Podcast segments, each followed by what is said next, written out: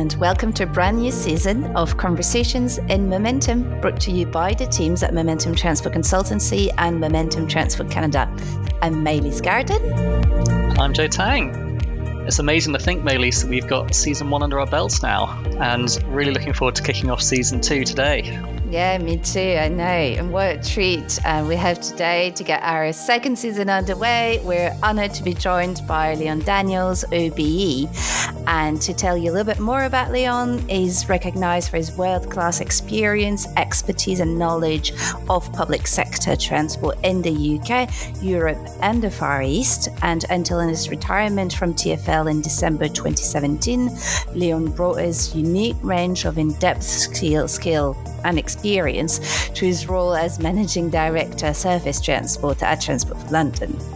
He was responsible for the successful delivery of transport during what has been named the most successful public transport games ever in London 2012. And since then, Leon has been responsible for numerous major events in London, such as Ride London and the London Marathon, and has also been in charge during unexpected major incidents. Leon continues to make a significant contribution to the progress of global thinking on road and vehicle safety, efficiencies and the social effects of autonomous vehicles and technical developments generally on road and rail. He's passionate about ensuring that the lessons of the past are fully recognised in planning for the future, and his expertise is sought by international agencies, governments and local authorities across the world. Leon was awarded an OBE for services to transport by Her Majesty the Queen's in the 2019 New Year's Honours List. Wow. Thank you so much for joining us today, Leon. We're so delighted to have you this morning. Maelys, thank you very much indeed. I thought you were going to occupy most of the podcast with the preamble. So this is a really interesting thing for me because I have my own podcast series, which is called Lunch with Leon. Get it from wherever you get your podcasts from. And I'm into about 70 episodes now, which has been running for a while. But I'm normally in charge of the interview. And this time you're in charge of the interview and I'm the interviewee. So this is a whole new experience for me and I'm really looking forward to it. Well, I hope you enjoy being on the other end of it today. It's great to have you with us. Thank you, just echoing Maelys's thanks for joining us. So, Leon, we always start our first segment at Conversations in Momentum by asking our guests to share a transport-related story or highlight from their career. I suspect after Maelys's intro, this might be the trickiest question we ask you today, given all that experience. But are you able to choose one story which stands out in amongst your work? Well, of course, for 4 years or so, I worked daily with Boris Johnson. So I have hundreds of highlight stories that I could share. Some of them I'll have to wait for my book, which one day I'll have to write. But of course, as you say, because I'm very old and I've been in this industry for a long time, 45 years or so, I have loads of highlights. And many of those highlights are about people, especially the young people, the promising young people, people who never thought they'd be in transport who are really enjoying it. But I know you want a scandalous one. So here it is. So in order to make the London Olympics work in 2012, we had to suppress all of the demand by 30%. That's commuters, shoppers, freight deliveries. Because to create the space for the Olympic family to move between all the venues, between the hotels, the Olympic Park, we had to get 30% of it done. So we spent years literally door to door, making sure that every frontager, every retailer, everybody possible knew that they should retime their journey, remode their journey, rearrange their journey. And simple things like, you know, getting your photocopier paper delivered, getting twice as much of it in July so you didn't need a delivery in August. Those were simple. But what about barrels of beer? What about fresh food? What about supermarkets and so on? So we worked very hard to get this 30% down. Anyway, on the morning of the opening ceremony in 2012, it was a Friday morning, a phone call from government. I'm not going to name who in the government, but a phone call from government that said, we don't think you've done enough. This is going to be a disaster. You haven't done enough. People are going to carry on as normal. The Olympic family is going to descend on us, and it's going to be a disaster. And we just want you to know that your name's on it. Thanks. That was Friday. opening ceremony Friday night, first game Saturday, Sunday, and then we get to the first peak hour Monday. And surprise, surprise, there is tumbleweed blowing down the centre of Oxford Street. It's like a scene from 28 Days Later. There's just nobody there. And the same person from Her Majesty's government rang and said, "You've overcooked this." So that just tells you just a little bit about how difficult it is dealing at the highest level of government. And the answer, of course, was, and none of the previous host cities had ever told us this, that in week one, first half of week one, actually at the games, we're only doing relatively low-level heats. And actually, it's not until you get into the second half of week one that the place really starts to warm up and all the venues are getting it. And eventually you get really good quality athletics and sports and activities going on. Where was everybody? Well, they'd gone to Stonehenge and Windsor Castle and Bath. So the Olympic family had gone sightseeing, which is why it was all very quiet. But in fact, it really warmed up and we had a fantastic Olympic Games. And I'm really proud to be associated with it. This is a brilliant story, Leon. Thank you so much for sharing it. And it's not as scandalous as I was hoping, but that's fine. I think it's still a really good story. And to me, it really shows the importance of what we do in transport, the importance of getting it right, and sometimes the trickiness of that, that if you do your job correctly, essentially no one will notice it. It's whenever something goes wrong that people will start complaining about transport and the impact that it has on pursuing our daily lives, really. What I'd like to talk to you today is about the future cities. And I know you're an advocate for future cities. And I was wondering if you could tell us why the idea of the future city is so important to you. I think we have seen across the world increasingly the repopulation of cities. And the reasons for why this has been happening, I think, are very strong. I think we've all seen cases where people have moved further and further out of cities as they're trying to afford and get the space that they need in a home for a growing family. So in practice, people move further and further out. They get bigger property. It's not quite so expensive. And they're swapping beautiful, perhaps rural properties for the city, but that leaves them with extended journey times to make those journeys to and from their place of work, perhaps increased costs. And then, of course, what happens is the kids leave home. And then the two of you, as you're getting older, are rattling around in this big property. And at the point in your life when you need services, healthcare, access to shopping and so on, you're in the middle of nowhere and you're basically a hostage to a private car. And what I've seen young people do increasingly is not to go down that route, but this repopulation of cities, especially where that's combined with taking old buildings, old warehouses, old factories, old offices and so on, and repurposing them as residences. And I think that's very exciting because this fits with young people in particular often choosing to rent rather than buy. And I don't just mean their homes, but also their phones and their transport and all the rest of it, So I'm very excited that cities are growing here in London. We've got more people living here in London than at any time since World War II. And this opportunity to live and work in a city where you've got museums and galleries and restaurants and cinemas and beautiful walks, and you're only a short distance away. So in terms of your own health and so on, walking and cycling is so much more of an option there than it would be. The private car is almost irrelevant and under city conditions. Public transport can often be so good. So I like the idea of cities, and I only ever lived in the countryside briefly. It was shut. So I didn't stay there very long. So much better to be in a place where 24 hours a day, 7 days a week, things are happening. And then as an extension of that, I'm very excited about a concept which I can only partially define, but cleverer people than I can build on it, which is the sort of idea of a self-healing city, a city that's able to adjust to all the changes, as we've seen very dramatically through COVID, where we're seeing quite a change in commuting habits. We're seeing a change in leisure habits. We're seeing a change in the way in which people organise their work. We are conducting this. We're not all together, are we? We're doing this online. We don't need to come together for everything. So I rather like the idea of a self-healing city, one that is organised and built in such a way that it copes with all the stuff that life throws at it, and it just swallows it down and keeps on thriving.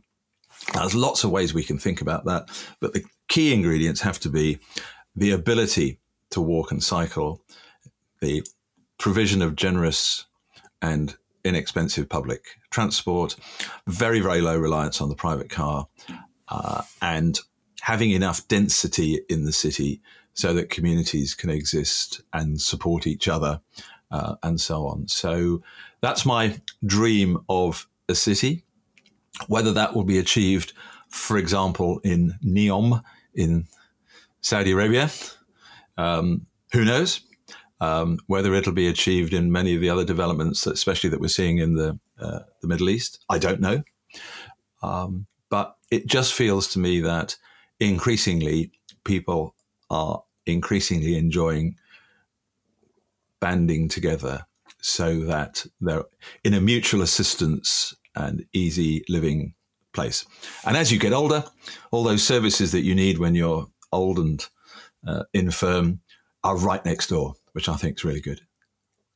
That does sound brilliant indeed. It's definitely a tussle that we're having with at the moment from a personal end in terms of, you know, moving out to the countryside or more space, or staying in somewhere like London and enjoying all the amenities it has to offer, all the transport links, everything that comes with it. So yeah, definitely something close to my heart personally on that front as well. One of the points you make, Leon, on future cities is that cities all over the world are facing similar challenges. And you're obviously very passionate about learning from past mistakes on transport developments. I was just wondering if you could give us a few examples from your work around the world where lessons have been taken on board and cities have done a particularly good job at learning from the past. Oh, I think there are just thousands of examples there. It was very interesting back in February when I was in Sydney, the light rail that's now such an important part of the central business district of Sydney. When that when those tram tracks were being laid, as part of the excavation works, they uncovered the tracks from the previous trams that existed in George Street in Sydney. So there's a case where a city's learnt by its mistakes. It replaced its electric trams. The centre of Sydney became a mecca for private cars and crowded pavements. Now it's got this wonderful light rail system back in there. There's a great case of a city learning from its mistakes. I just came back yesterday from Cape Town. I haven't quite learned by this mistake yet. I don't know. This is all fresh. So in Cape Town, you know, in South Africa, they drive on the left-hand side of the road like we do in the UK and like we do, I have to say, in 70 other nations around the world. So every time Quora has somebody from a trailer park in America saying, why does Britain drive on the wrong side of the road? The answer is that 70 countries around the world, including Japan, all drive on the left. Anyway, back to Cape Town.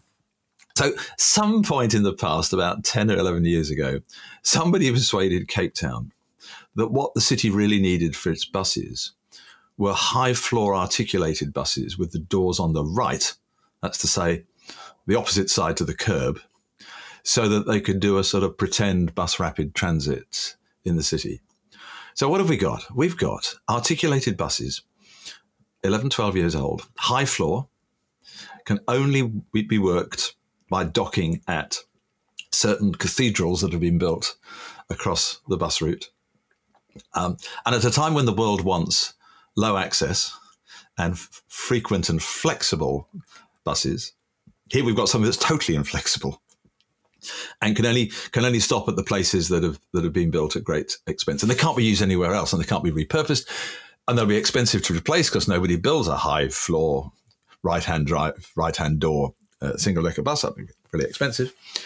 It runs on a reinforced concrete base, which doesn't have any adhesion, so they have to spray the adhesion on it to make the tyres grip. But reinforced concrete doesn't have much give in it, so it chews the tyres up.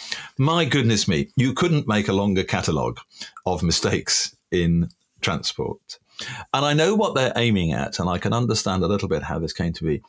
The great thing about rail, and therefore with light rail, is that it looks permanent. You know, you've got tracks in the ground, you've got overhead power.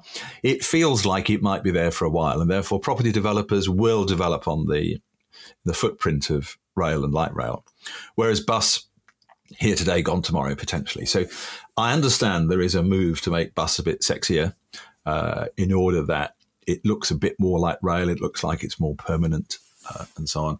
But here's a case where I think the passage of time demonstrate that it's really not the right thing at all.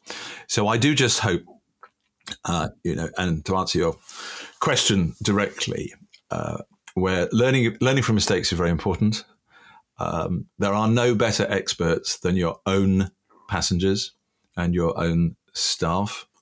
It's good to look around the world and learn lessons, but my goodness, I've seen cities spend 10 years traveling around the world looking at other examples, and actually we need action now.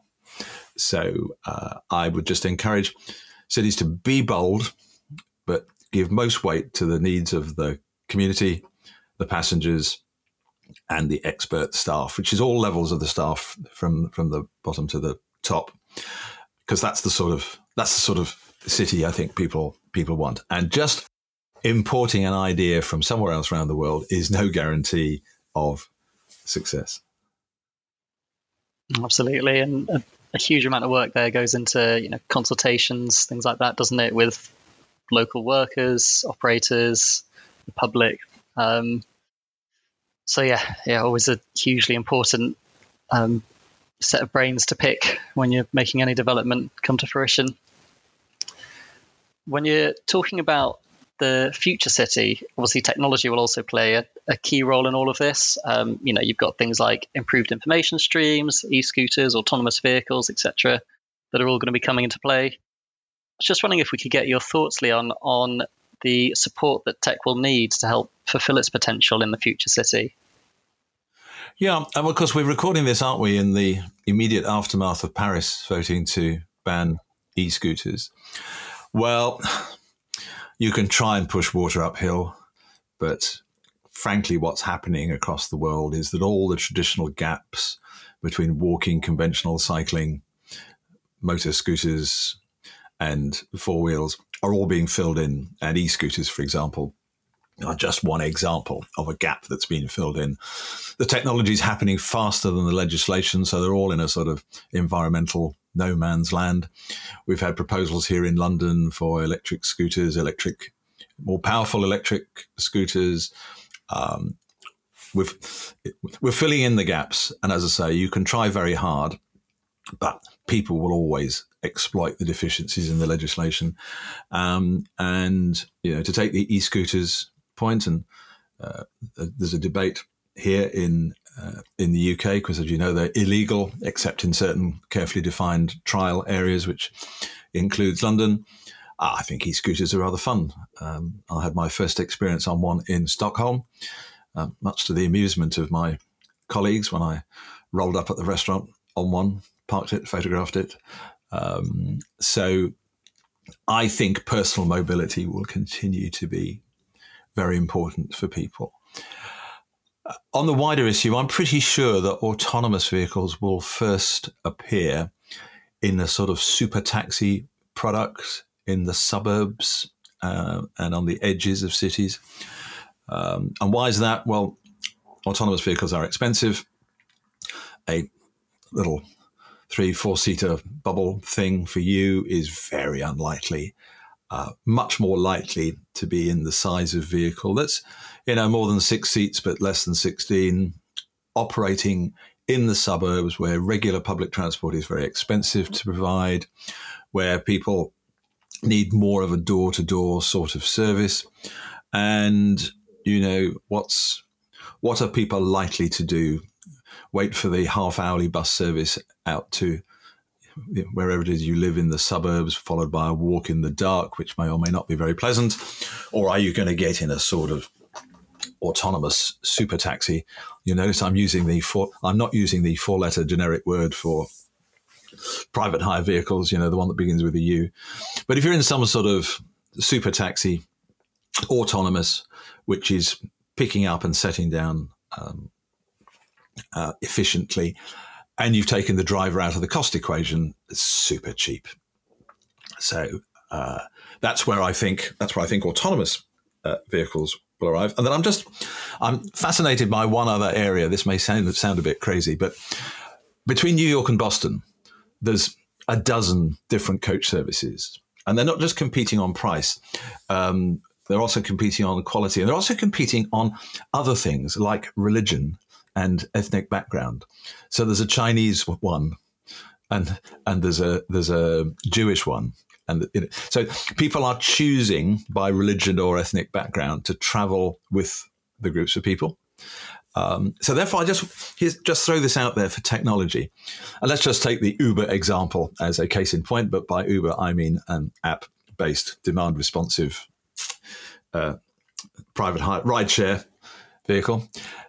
What if the software would allow you to choose your ride-sharing companions? So, for example, somebody that agreed with you on football, or disagreed with you on football, or disagreed with you on politics, or shared your religious beliefs, or was opposed to your religious beliefs.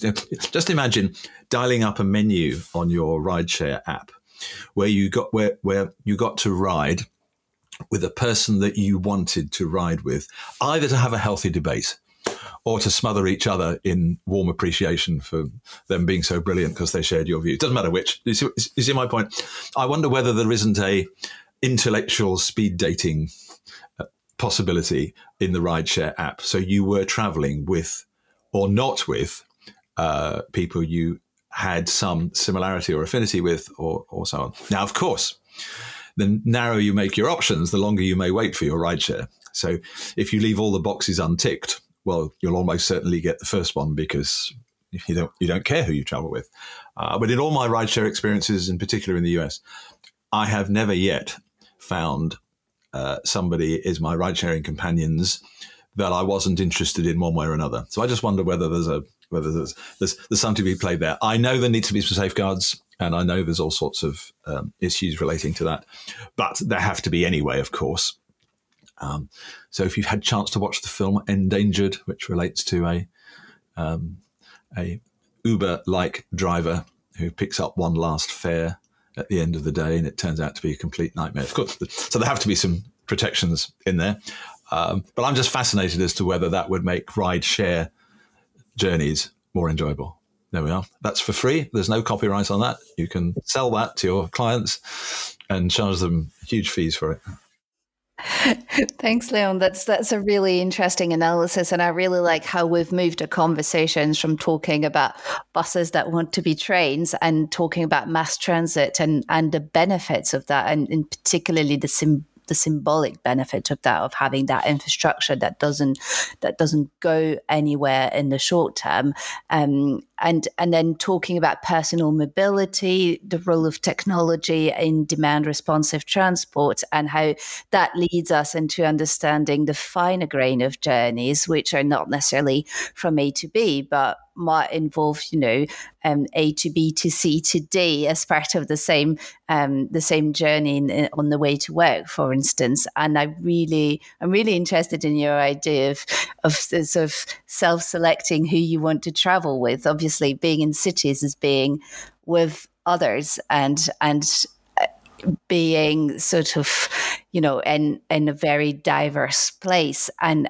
that's one of the benefits for me, as far as I'm concerned, is being confronted with people that travel differently, that have different needs. And I think it's really important for cities to accommodate that. So I guess I'd like to take us on a slightly different conversation now, because I'm particularly passionate about diversity in the transport industry, and I'm very lucky to work with women in transport. And at Momentum, we believe that our team has to be made up of people from diverse backgrounds if we want to successfully design cities for all people. And I know that's also something that you champion. So I'd like to ask you if you think that we're doing enough, and what else we could do as an industry, not just Momentum, what else we could do to ensure that future transport leaders represent the diversity of the passengers carried and the staff employed. Look, that's very important to me. And I had no greater warm feeling inside when I addressed the Women in Transport in Malaysia conference in Kuala Lumpur pre-COVID. And I'm going back there later this year to do the same. Rows and rows of Muslim women with the whole face covering and dress. Rows of them, young Muslim women with their hands up asking, how do I get into the transport industry? How do I get into traffic engineering? How do I get into traffic signal engineering? How do I get into rail engineering? How do I get into highway construction? How do I get into influential positions in the transport business? No warmer feeling can anyone feel than that enthusiasm from a group of people who by gender and religion are thoroughly underrepresented in transport. And that is so exciting. So I think it's going in the right direction. And it's fascinating, isn't it, that we get white-haired old person male like me to go and talk to them. But they're bristling with the enthusiasm, and we have to do something about making it a career of choice, not just a career that people fall back into because they couldn't get into some of the more other possibilities that people have, whether it's computer games or technology or journalism or whatever it is, wanting people in this area. So look, the trend is going in the right direction. Generationally, it will happen anyway. Because as younger people bubble into important positions, then it's got critical mass and we're going in the right direction. But we do just have to make sure that everybody's behaviours are correct, that there are the appropriate facilities for everybody who wants to join into the transport sector, that we've got proper safeguards in place and so on. And it just has to be the case that more women rise to senior positions and start to really cause changes in direction and so on, you know, to encourage more. But it is the diversity of thought that's important, as well as diversity in a gender or religious connotation. It is a diversity of thought. It is about having people who think differently, which is helped no end by the diversity, but just whose brains are wired differently and are great challenges to the way in which we do things. And I am absolutely passionate about it. I've seen considerable improvements. It's a bit patchy globally. It's a bit patchy, but you know, if I just look around the UK, the chief executive of the Chartered Institute of Logistics and Transport here is a lady. The chief executive of the Chartered Institute of Highways and Transportation is a lady. When I worked at First Group, MD Bus and MD Rail were both women. So it is starting to work its way through. I think gender equality is travelling in a different trajectory to other forms of diversity. But some of that is a bit difficult to do because, you know, in certain communities, there are concentrations of people of a certain religious or national background. So it's a bit harder to do. But I do think it's all going in the right direction. But when I think diversity, we must look beyond people's colour and religion and gender, and we must think about diversity of thought, because with diversity of thought, we really do get to challenge and make exciting things. And I can remember when Mike Brown was the Commissioner for Transport in London, he banged the table and said, frankly, the women on my team are better than the men. I'm not quite sure what metric he was using for that, but it made a very powerful point to everybody concerned that was his view, and therefore that was TfL's view, and everybody sat up and took notice. Really interesting, and yeah, definitely something that we're hoping is going in the right direction in the future. I'd just like to squeeze in one final question, if I may, for our session. If you could make one change, Leon, to the way transport works in a city, what would it be and why? Well, I'm going to bring it back home to London and predates my period in TfL. But I'm just going to champion the London arrangement. And forgive me for doing that because people think I always do that. But honestly, I've seen plenty of transport systems around the world, and I continue to say this. The benefit of an integrated transport authority with highway powers, traffic movement powers, responsibility for bus, rail, light rail, tram, cable car, etc., is something to really be like. I mean, you have a look in New York. You know, there's a ports authority and a transport authority. In London, we've got an integrated transport authority under an all-powerful mayor. Putting aside the politics, whoever is the mayor has significant powers on planning, land use, fares, ticketing, and the provision of transport. So the first thing to say is many cities around the world could make much better progress if they rolled all of those powers into one entity. And there are very few properly integrated transport authorities around the world. London is one of them. Strong political leadership. Ken Livingstone reversed a decline in public transport in London, which had gone on for 50 years. Every year, public transport just ebbed away further and further down. Ken Livingstone, when he became mayor of London, first mayor of London in 2000, reversed that and said, I'm having plentiful public transport and I'm having cheap fares, and here's why. Public transport lubricates the economy. That's how kids get to school. That's how people get to work. That's how people look for work. That's how they get to the theatre, to the restaurant, to the cinema. That's how they go and visit. It is the lubrication of the whole city's economy, and the cost, that's to say the difference between the revenue it generates and the cost to provide it, is small compared with all the social benefits that accrue to that. So I champion frequent, 24-hour, efficient public transport in all forms, affordable fares, paid for by a levy on somebody or something, which could be the rich and famous, it could be property, it could be business, whatever, because the benefits of the city are just so huge. And if you don't do that, you are either a hostage to the private car, or you're a hostage to the private hire car market, none of which is under your control. Add to that some strong powers to constrain private car usage, including road user charging, but not just road user charging, confiscating the space that is freed up and handing it over to walking and cycling. So people say, look, London is very congested. It's as congested as it was. Yes, but we've taken half the road space away. So, you know, people ignore the wider footways. They ignore the cycle tracks. They ignore the pavement cafes. They ignore all of those things that is confiscated road space that was previously private car occupied.